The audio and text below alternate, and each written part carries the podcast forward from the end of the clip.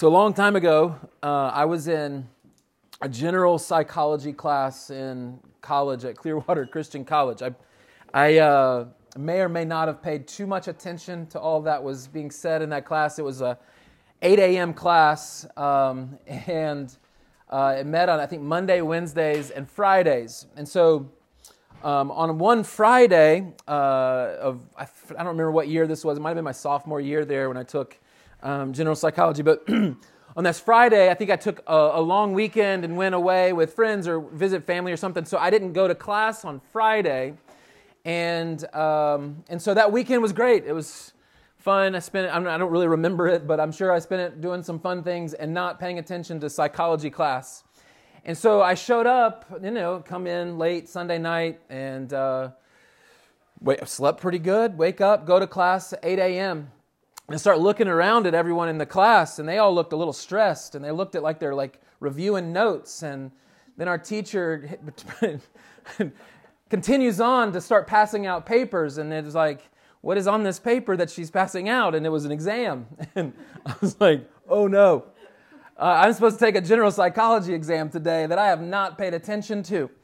Uh, i have not thought about it over the whole weekend uh, if there was a review on Friday, I didn't hear it.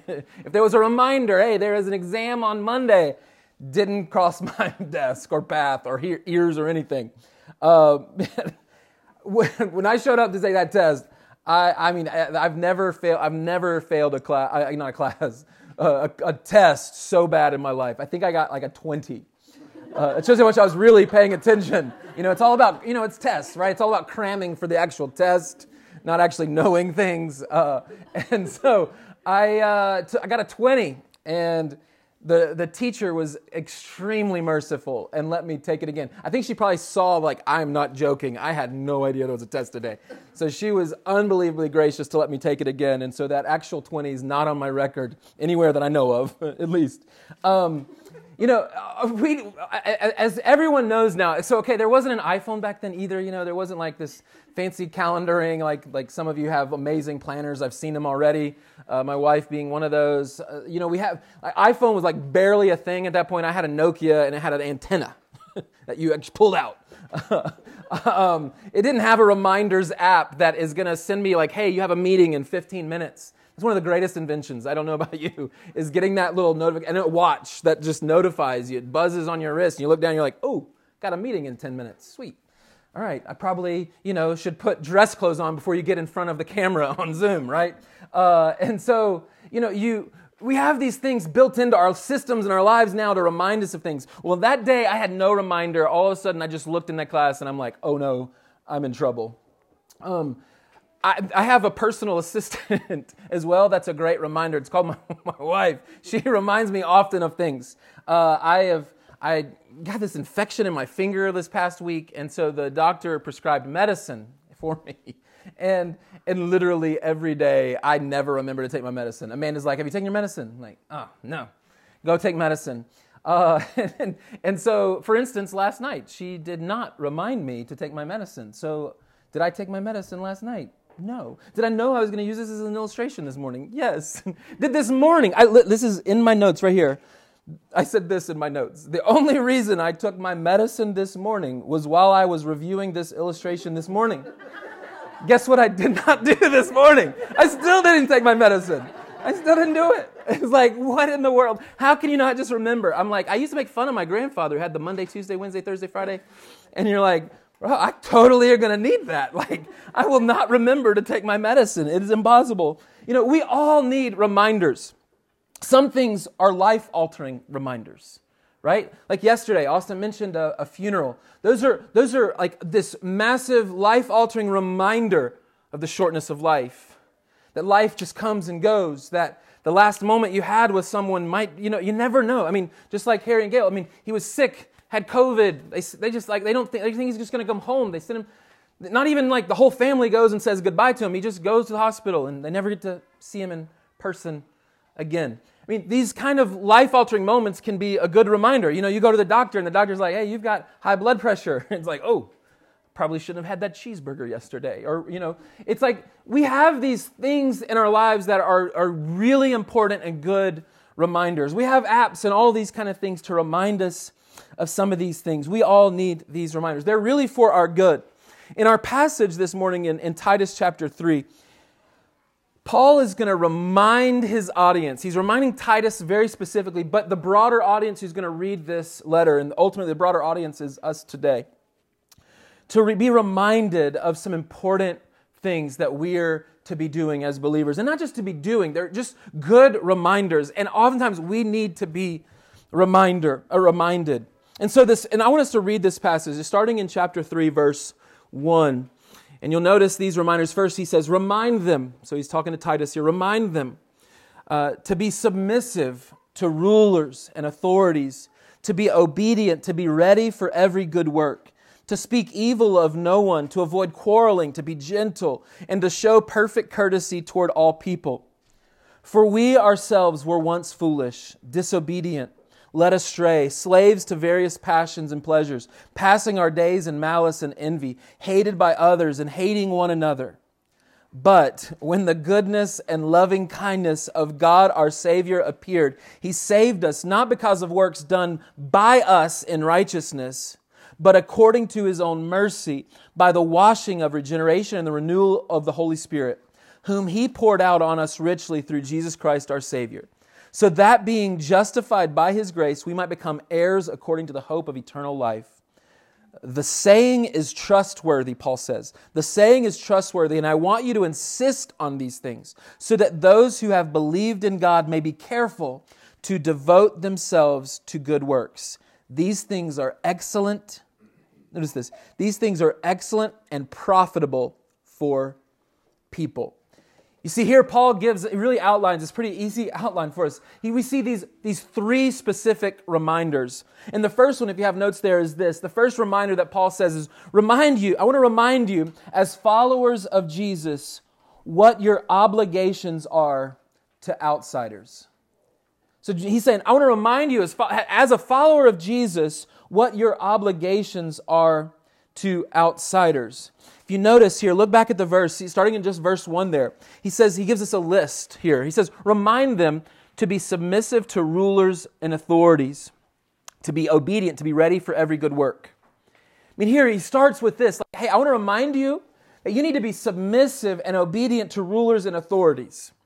Now, you might be going like, well, I mean, come on, Paul, I mean, does Paul really know what it's like to be under the current administration here in the United States? Does Paul really know what it's like to have XYZ governor or a mayor? Or does he understand all the elected officials in our culture? Does he really understand what it's like today? I mean, can I remind you really quickly who Paul and all these first century uh, uh, Jewish believers were under the reign of multiple um, Caesars who were evil.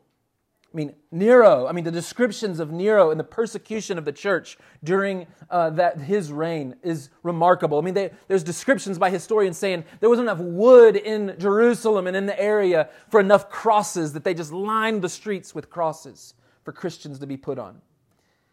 And here we are in churches in America. I just want you to hear this for a second. In churches in America, we have people starting chants saying, Let's go, Brandon in churches in America mocking our current president. I mean, we have, in churches in America, you hear, you'll hear people calling our vice president of the United States of America names. Uh, we see a lack of regard for governing officials and not honoring them. Yet, does that mean that we have to agree with what they stand for? Does it not, are we not thankful for a government where we, and actually uh, the freedoms to vote? To say, okay, I have the freedom to at least have a say in this. Paul and them didn't have any say. And what, is, what does Scripture say? I mean, we can strongly disagree with policy of elected officials, but Scripture is very, very, very, let me emphasize this, very clear as to how we are to respond to authorities. Listen, I actually want to just read it all together. Look, look turn your Bible to Romans chapter 13. 13, I think this is really important because our culture and Christians right now, it is so heated so divisive. There's so much hatred. There's so much rebellion. Listen to what Paul says in, in, in, Romans 13. I want us to read it together, verse 1 through 7. Let every person be subject to the governing authorities, for there is no authority except from God, and those that exist have been instituted by God. Therefore, whoever resists the authorities resists what God has appointed, and those who resist will incur judgment. For rulers are not a terror or to good conduct, but to bad. Would you have no fear of the one who is in authority? Then do what is good, and you will receive his approval, for he is then he is God's servant for your good. And you're like, how does he say that? How does he let that come out of his mouth? How does he see the evil that the emperors were instituting in the persecution of the church? How does he see? Like, how does he able to even think that? He says, "For he is God's servant for your good. But if you do wrong, be afraid, for he does not bear the sword in vain."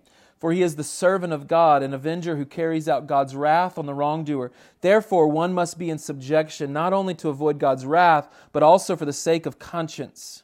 For because of this, you also pay taxes, and for the, for the authorities are ministers of God, attending to this very thing. Pay to all what is owed to them taxes to whom taxes are owed, revenue to whom revenue, revenue is owed, respect to whom respect is owed, honor to whom honor is owed. I mean, he mentions it pretty, pretty clearly. Now, does this mean like when someone, like, okay, well, because they say abortion's okay, then yeah, sure. I mean, they, have made it, they've said it. I'm going to be subject to what they say, so I'm going to go and I'm going to have it. I'm going to have an abortion. No, of course not. That's not what he's saying here. See, you, you still show respect and honor, and you're submissive and obedient. But the goal, you'll notice, the goal is this. The goal is to show good and kindness and gentleness. Not that you're kind by saying, "Well, I agree," and you're not even saying you agree with all that is said. The point is this. Here's the point Here's what I, I really believe is the problem with a lot of Americans right now is they speak evil so that you, you, you sin. I mean, you, you break a command in Scripture, you know, not to slander, not to talk evil about someone, or you'll, or you'll kind of mockingly in a joking way speak evil against someone because you think that they deserve it or that's the right because they're an evil person. So you try to repay evil with what? With evil. But what does Scripture tell you to do? Repay evil with good. Who are you to care for? Who are you to pray for? You pray for your enemies. God doesn't say, spit in your enemy's face or make fun of them in front of them or talk evil against them. No, he says actually the opposite. We're going to see towards the end of the message why. But here he's saying, be subject for the Lord's sake. I mean, think about this. In 1 Peter 2, uh, uh, I was able to preach with our students years ago through 1 Peter, one of my favorite books to, to preach through and to study. But in 1 Peter 2.13, Peter says, he, he, you know, here, here's the thing. Peter is writing, his audience, think about his audience in 1 Peter. His audience is these elect exiles. They're these followers of Jesus. They've been chosen by God. They're following Jesus. They love God with all their heart, but because of persecution, they're exiled. They're spreading out all over the area. They're being pushed out because of persecution. And so Peter is saying, I'm writing to you to encourage you to keep pushing on, to, to endure suffering, that, hey, that suffering is temporary. You can move through this, you can experience this and, and be okay. He's trying to encourage them. And in the midst of that encouragement of persecution and the authority that they were under, he said this in verse 13. He writes to them to encourage believers who are facing this immense persecution. He says, Be subject for the Lord's sake to every human institution, whether it be to the emperor as supreme. You're like, man, but but you don't know how bad or what they say or the things that they do. What, what I'm saying is, is you don't, I'm not saying it's wrong. I, I say it's okay to, to, to push back against evil policy and sinful uh, leadership, but what should you do most? Rather than slander them, rather than talk evil against them, what should you do? And what most of us probably aren't doing pray. We pray for God to change their heart. But we also pray that God would would, hey, what are you teaching me through this? Why is he, you have allowed him. I trust in your authority that you're the sovereign one, that no one has authority. We see that in scripture as well outside, that God hasn't allowed. Even Nebuchadnezzar, right, in the Old Testament, God was supreme over him. When Herod decided to give a speech, when you're reading in Acts, and he gives this speech and he tries to take the glory from God, who's supreme? God. He says, You're dead. He dies immediately, and his body, the way the scripture tells it, just the body starts covered in worms. Just like that. Who's supreme? God is. Who's not? Me. I'm not supreme. It's not my job to rule. What I, my, my job is to be is to be is to what you see here in this passage back at Titus chapter 3. In Titus 3, you see this. Remind them Here's the reminder, and we need this reminder to be submissive to rulers and authorities, to be obedient, to be ready for every good work. Notice this. What else he gives? He continues this list of different things. He says, do these, do these things. Why? Notice this object to be ready for every good work. Your good should be on display. I don't know if you've ever experienced this when you know you had something, you kind of held something against someone before. Have you ever had that before? I'm sure you have. In your heart, you know, you're just like, oh, I can't stand that person. What does it feel like when they start, when they treat you well? I mean, you're just like, are you kidding me? Like you, you, you, like it, it, bo- it boils inside of you. It's, it's what Paul says. It's like heaping coals on their head by your good, by you showing kindness, even though they're showing resentment. And, and this is what we're getting after is a people of, of God, a movement of followers of Christ who are obedient to Christ and to His Word. Yes, does sometimes being obedient to Christ and His Word go against what government is saying? Yes. And who should you who should you look to in that? Who, how do you respond in those situations? I would say you respond by following what God has said. I mean, that's what, remember, I mean, you go to the book of Acts again. I mean, the, the, the, leaders told them to stop preaching the gospel. What did Peter say, who wrote in this passage? Be subject, or not in this passage, but a previous, pa- the one I read. Be subject for the Lord's sake to every human institution. What did Peter do? Did he stop preaching the gospel? Because the, the, he was told to stop by a leader. Well, no, he didn't stop preaching the gospel. But here's the thing we try to put that on a lot of other areas when it comes to leadership and democracy and like, well, they think this way of taxes. They think, you know, Democrats think this, and Republicans think that, and all these independent, all these different things. And so we put on things that are outside of the gospel in our response. Like, yes, if someone's telling you to, to uh, that you, you have to live this certain way and you have to do certain things that go against Scripture, no, you do just as Shadrach, Meshach, and Abednego did. They're like, I'm not bowing down to this idol. No, you, you do stand up. There are times to stand up. And there's been times, even during the past few years, where there's been instances of that, where there was a need for that. But here, the greater uh, principle is to be submissive. And what does that mean? That means to everything, right? That's not just big government, it's small things. What are some of the rules and things that have been placed in our government? The way, whether it's with taxes, whether it's with how you drive, stop signs, stop lights, all those things. When you start going like bigger, you're like, uh oh. All right, I, mean, I haven't done any of those other things, but now you're now you're creeping into my lane. Exactly, mine too. And he's saying, be subject to these things. But not only is the reminder there, and I don't want to spend too much more time there, is this. He says also, remind them to speak verse in verse 2 to speak evil of no one to avoid quarreling to be gentle and to show perfect courtesy what is he speaking on here as he's continuing to say how you show in your conduct towards outsiders? I mean, he's saying, continue on in these things. Don't be slanderous. Don't speak evil against anyone.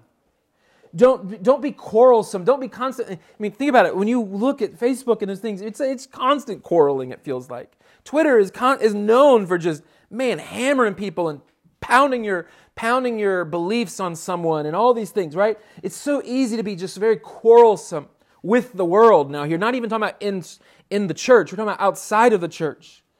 But rather, notice what he says with gentleness. Be gentle and considerate. So, Paul gives us these imperatives. Do you know what an imperative is? You remember? Let me take you back for a second. You're like, Eric, I have no idea what you're talking about when you say that. It's been a long time since I took grammar and, and English class. Um, well, quickly, and imperatives are commands, right? They're the commands in Scripture where God says, do this, don't do that. They're commanded. Indicatives are, are statements of fact, they're just statements. And so here we have these imperatives. Remind them, hey, be submissive to the governing authorities. Don't speak evil of no, speak evil of no one. Avoid quarreling. I mean, you hear these commands. Well, Martin Luther said it this way. He said this imperative always, so these commands, always flow out of indicatives in Scripture. In the Bible, you see these commands, or sorry, these imperatives always flow out of indicatives. And what, I'm, what he means by that is this you're commanded something by God. You're to do this, to do that. But it's always rooted in statements about God. You see, Paul, over and over again, when he's giving commands in Scripture and he continues to say, hey, do this, don't do that, he's continuing to state things. You know what he always does? He roots it in the gospel. He roots it in statements, indicatives about who God is. And he does it right here. Look at, look at verse uh, 3. And he tells us this way, and this is our next, our next reminder, is this is remind here's the here's the, before I read it here's the here's the next one point number 2 remind I want to remind you of who you once were apart from Christ. And listen, can I tell you, you need this reminder. I need this reminder of who you once were apart from Christ. Look at verse 3. I mean, this is the description of me and you. All of us, every human has ever lived. For we ourselves were once foolish, disobedient, led astray slaves to various passions and pleasures, passing our days in malice and envy, hated by others and hating one another. Listen, can I tell you, we need this reminder of who we were apart from Christ. You were foolish. What does it mean to be foolish? It's ignorant and warped was it when he says disobedient, when he's talking about this disobedience of us? What does that mean? We disobey even when we know what is right. We know what's right. God has put that moral law on our heart, and we sense when we're doing wrong. I, I don't need to teach my kids how to lie. Right? Like, I don't need to teach them how to lie. They, they know how to do that. What do they need to be told? They need to be taught how to, to be honest and truthful how to tell the truth and not blame, pass blame. We, we don't know, like, kids don't need to be taught how to pass blame and be like, oh, it was him. like, man, I, I learned that one real early. it's like, my brother did it, it wasn't me. I mean, I'm flawless in all things. My brother, terror. when the blood's coming from my hand because I pounded a glass in our house after my brother threw a ball at me. I wanted to pass the blame on him, but I got angry and then took it out on a window. Like, what was that? Why would I do that? I have no idea because of these things. We're disobedient.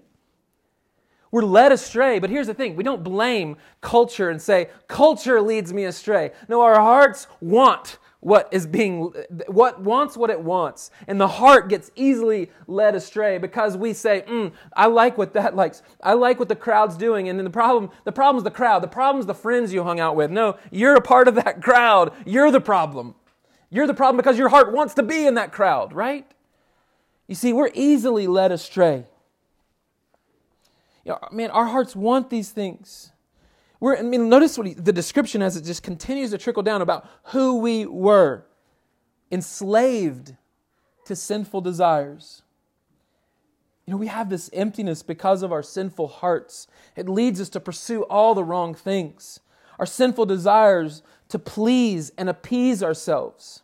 Man, look, can I just tell you, this is a lie from the pit of hell that rejecting God's design will lead to freedom. That's what culture wants you to hear.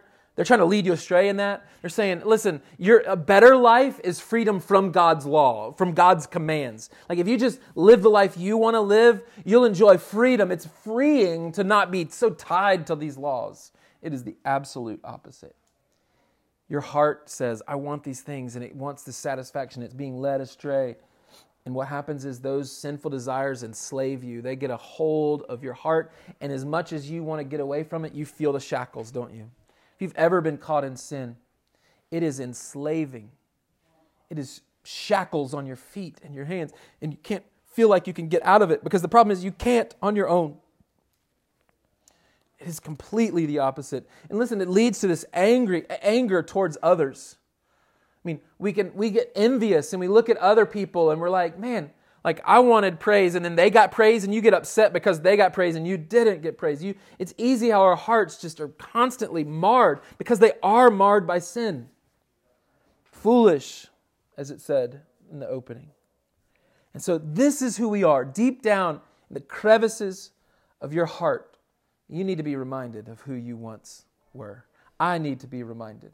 It is easy, especially if you've grown up in the church and you've been around Christ and the Bible your whole life. It is easy to forget who you really are apart from Christ. It's easy to think, well, I mean, I mean, I'm not that bad of a person. It's easy to think, like, I mean, I mean, I haven't done too much wrong. Better than most people. Compare ourselves to others and say, oh, I mean, I'm, I'm not that, that bad. We desperately need to be reminded of who we once were. Um, Tim Chester, I've been enjoying reading his, his commentary on, on Titus, and uh, I loved how he, he dealt with this section. And he, he, he put it, he said it this way. I mean, think about it. How many, how many of you have used pros and cons when you've made a decision? Like, you got a big decision to make, you're putting pros and cons, right? You're like, all right, what's the cons? I start with the negatives. Like, all right, let's start with the negatives. How many are there? Can't think of any. Sweet, let's do it. right? Like, all right, moving forward. But like, think about the. Con- I mean, think about this. Here's just imagine. This is how he described. It. I, th- I thought it was it was really fascinating how he described this. Imagine God is just in heaven. Here's his creation. His creation has rebelled against him, and he's like, all right, what are the cons for me coming to earth? What are the cons? All right, start writing. All right, here we go.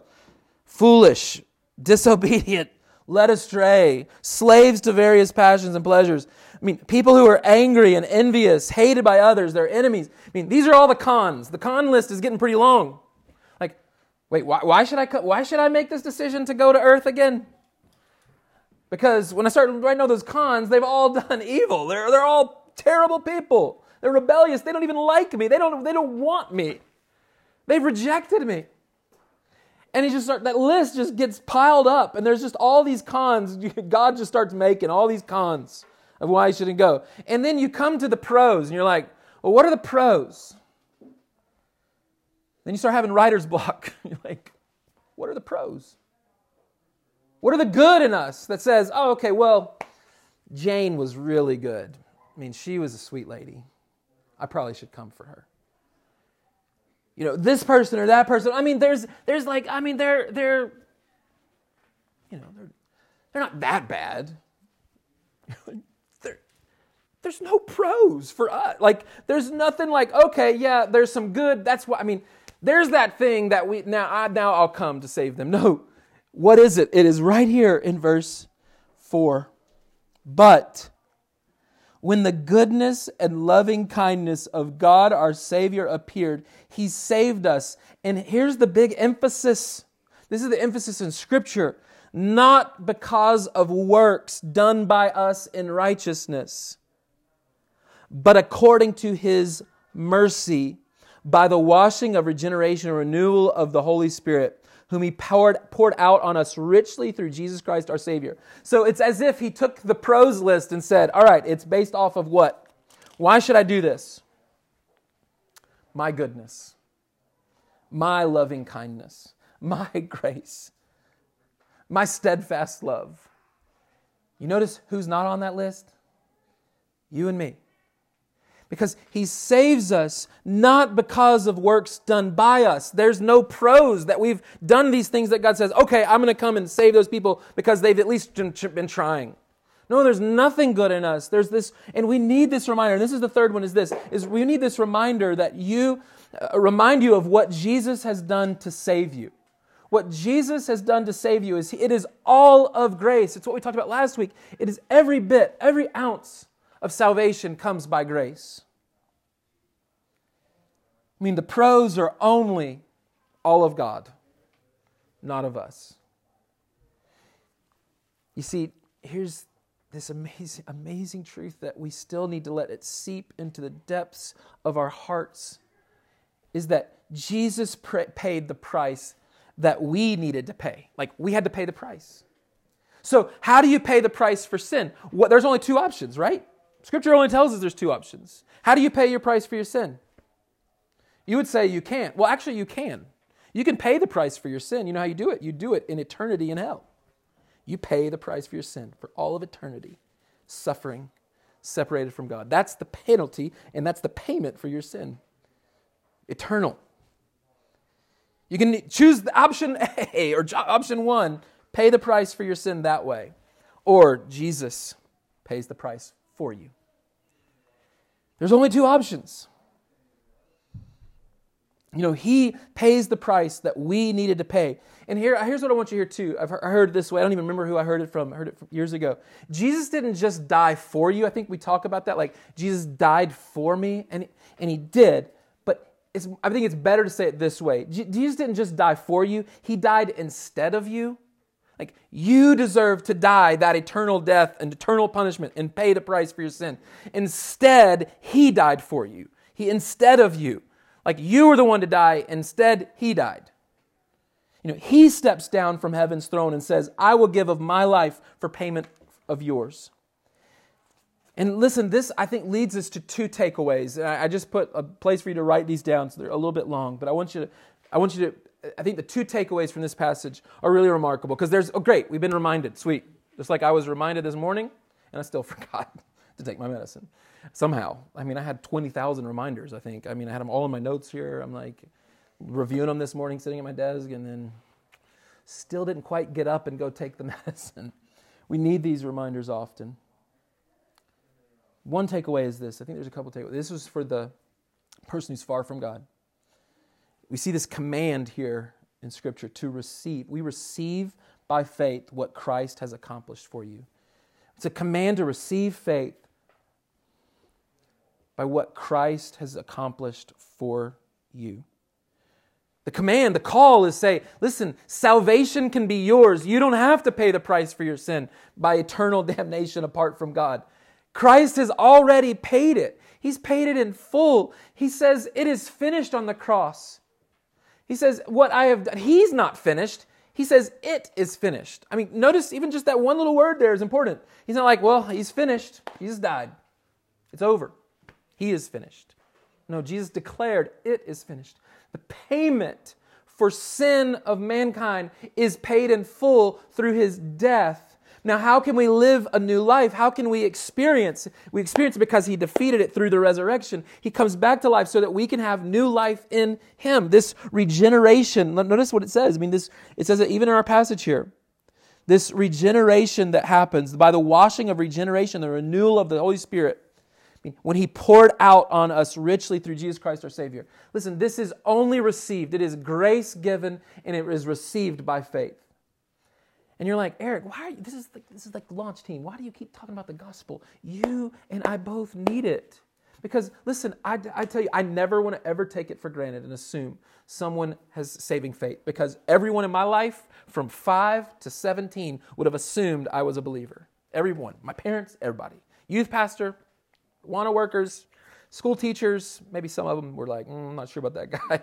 But for the most part, uh, most of them would have looked on me and be like, hey, he's, a, he's a believer. I wasn't, I was not. I was, de- I was depending on myself and what I had said and a prayer and all this magic and genie in a bottle kind of stuff. And I mean, I knew the gospel, but I wasn't really letting it seep into my heart. I wasn't putting my faith in what God had done for me. And so he didn't, uh, I just want to say that again. He didn't just die for you, he died instead of you. He pays the price for your sins. And your response is, it should be, God, come save me. You're like the sinner who's crying out to God, be merciful to me, a sinner. Like, man, like David in Psalm 51, who's, who's like, I mean, forgive me according to your steadfast love, according to your abundant mercy. He's crying out because he knows the only way he's getting forgiveness isn't by offering some sacrifices. He's, he knows it is because of God being merciful. And so he's putting his faith in his mercy. And so, listen, are you putting your faith? I want to ask you very bluntly are you putting your faith in Christ's completed work on your behalf? You stand before God at the end of your life. What are you going to, what are you going to point to? You're going to point to, women. I was a part of a launch team. I was, you know, we tried to reach a community. We, we, we did okay at it. I don't know. We'll see. um, I've, I've read my Bible a few times. I mean, I tried to lead my family well. I tried to be a good citizen. No, it's none of that. It is all of Christ. It is saying, I have nothing to offer. But I'm trusting that Christ has paid the price for my sin. My faith was in Him and Him alone. And so here, that's the first takeaway. The second one is this, and I assume this is probably for most of you, is this, is to, we need this, okay? We, and here's what I want to help you to do, is see the world. So see the world, you can write this down. See the world through the lens of who you once were and who you now are in Christ. See, oh, help you, I mean, that's a pretty long statement, so I'm going to repeat a few times. See the world through the lens of who you once were and who you now are in Christ. You see, that's why, I mean, I almost preached this message a little bit backwards because I want us to go back to those first two verses and then look at verse 8. You see, the first two verses, he's like, hey, be submissive to rulers and authorities, be obedient. I want to remind you, these are obligations of you as a follower of Christ. You're to do these things for every good work. Speak evil of no one, avoid quarreling, to be gentle, show perfect courtesy toward all people. I mean, be kind, generous, gentle with all these people. Why? You see, we, and why tell us, man, for, hey, man, here, let me remind you of who you were. You were foolish, disobedient, led astray, slaves to various passions, pleasures, passing our days in malice and envy, hated by others and hating one another. Why is he telling us all this? Why do we need these reminders? Because the world outside needs to hear the gospel. And you need to be reminded that's who you were too. Because look what he says in verse 8. He says this The saying is trustworthy, and I want you to insist on these things so that those who have believed in God may be careful to devote themselves to good works. These things are excellent and profitable for people. You see, your display of good works, you're showing submission to the governing authorities, you're speaking kind words, you're praying for your enemies, you loving people who are very unlovable. All of that is helpful in sharing the gospel. It is helpful in reaching the lost. I mentioned Tim Chester in, in, this, in this commentary on this passage. He mentioned, because uh, he is in England, um, a professor and, and pastor there in the UK. And so a lot of his illustrations are about the UK. But he said this He said, Roy Hattersley is the former deputy leader of the Labour Party in the UK and a public atheist. He says, as the following quote makes clear, as I'm going to read it. He says he writes about his experience of joining Christians from the Salvation Army, Army one evening as they cared for those in need on the streets. So this man, Roy Hattersley, is a, a, a staunch atheist. But one night he joined the Salvation Army uh, and uh, for them caring in the needs of the community and the people. And here's what the quote from him was. Reminder, this is an atheist writing these things. He says this The arguments against religion are well known and persuasive. So he's saying, like, I mean, I feel like he's saying from his perspective, the arguments against Christianity and religion are well known and persuasive to him. He says, yet, notice this, yet men and women who believe are the people most likely to take the risks and make the sacrifices involved in helping others. Good works, John Wesley, uh, the 18th century evangelist and founder of the Methodist Church, insisted, so good works, and uh, John Wesley insisted, are no guarantee of a place in heaven right? And we all will say, I agree, good works don't guarantee you heaven. That's what he's quoting here. But they are most likely to be performed by people who believe that heaven exists. The correlation is so clear that it is impossible to doubt that faith and charity go hand in hand. It ought to be possible to live a Christian life without being a Christian. Yet men and women who, like me, cannot accept the mysteries and the miracles do not go out with the salvation army at night. Says the only possible conclusion is that faith comes with a packet of moral imperatives that, while they do not condition the attitudes of all believers, sadly, I added the sadly, influence enough of them to make them morally superior to atheists like me, the truth may make us free, but it has not made us as admirable as the average captain in the Salvation Army. And what he's saying is this: He's like, like the arguments for me of, the, of, of Christianity, like you telling me that there's a God and here's one true God and triune God, all those things, he's like, ah, that doesn't, that doesn't register with me. But you know what was making a mark on him was seeing the charity, the, the sacrifice, the good works, the joining the mission of the Salvation Army to reach needs and to help people in need with and carry with them the gospel. He saw those are the people who are likely to do that. I'd say in our culture today, it seems a little bit like that's waning. There's not much good works that the church is doing in the community. They're not known for being in the community, they're known for retreating from the community. And that's why we need this reminder. This is why we need to remind ourselves of who we once were, what Christ has done for us, that we so did not deserve it. And that should lead us to live on mission for the lost and having the right lens to look at those people through the lens of man i was i was that too i once was that So looking at people as not yet Christians rather than just outsiders. Like viewing a person as someone who's not yet a follower of Christ, looking at them with hope and anticipation that they can put their faith in Christ Jesus because it's by grace and there's nothing in good in me that deserved it either. You see, the gospel changes us, it leads us to works, not to earn God's love, but out of the love of God and others, it moves us to be obedient, to do these things, to be zealous for good works, as we've seen in chapter 2. All of these things are for the because of what God has done in my life, the generosity and grace and mercy and kindness of our Savior has moved me and it's given me a better lens to look at the lost around me with compassion, with brokenheartedness, that leads me to say, you know what? I'm not worried what they think. I'm going to share the hope of the gospel because, man, what if someone didn't share with me? I'd still be stuck in, as a foolish person, hating the world, hating the things of this world, quarreling, envious, living in greed, enslaved to sin, and led astray. That's who I would be if someone didn't share the hope of the gospel to me. So you see how, as the gospel changes us, it leads us to these things, and we do them because we need these reminders to see the world through the lens of who you once were and what God has done for you and who you are now in Christ. Man, that is the challenge, really, of this whole book in, a, in one way. It's why the church needed qualified leaders. It's why the church needs people to live out the gospel truths and to live out this high standard. It's because you're a light to the world. You are a, a, a, a, people who point others to the gospel. But listen, are we going to be people where Roy Hattersley, this, this, uh, this atheist, looks at and he's like, man, they're not even good works. Like, he's not convinced by the arguments, and now he's not convinced by the goodness of the people. So, how are they going to hear? If they don't aren't told. Man, I hope this motivates us. It motivates us one to trust in Christ and Him alone, and two to live on mission uh, for Him. So let me pray as we conclude. Father, we love you. We just want to thank you for your word that penetrates right to the deepest holes of our heart. God, there are so many um, uh, lies that we believe uh, of the devil that um, he's convinced us of um, that we can live separate from this world and just separate ourselves from this world and protect ourselves from them. But yet, here we leave the world lost and confused and um, in darkness.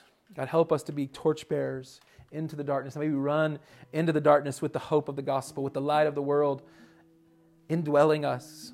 Uh, Father, thank you for the grace of our Savior who would die for us. There's nothing, there's nothing good, and the, the, there's no pros to, to saving us apart from who you are, of your kindness, your mercy that you lavish on us. There's nothing good in us. There's no righteous works that we have done that led you to come to our rescue. We thank you that because of who you are, your character, you came to rescue us and to give us the better option. Uh, there's no greater option for the payment of our sin that Christ has paid it in full. So we thank you that your work was completed on the cross and that you defeated the grave through your resurrection. Help us to believe, put our hope in these things, and may it lead us to look at people differently because we're reminded of who we once were and who we are in Christ. And so we ask your help to live this out today, tomorrow, this week, till our very last breath. Help us, God. We ask it in your Son's name. Amen.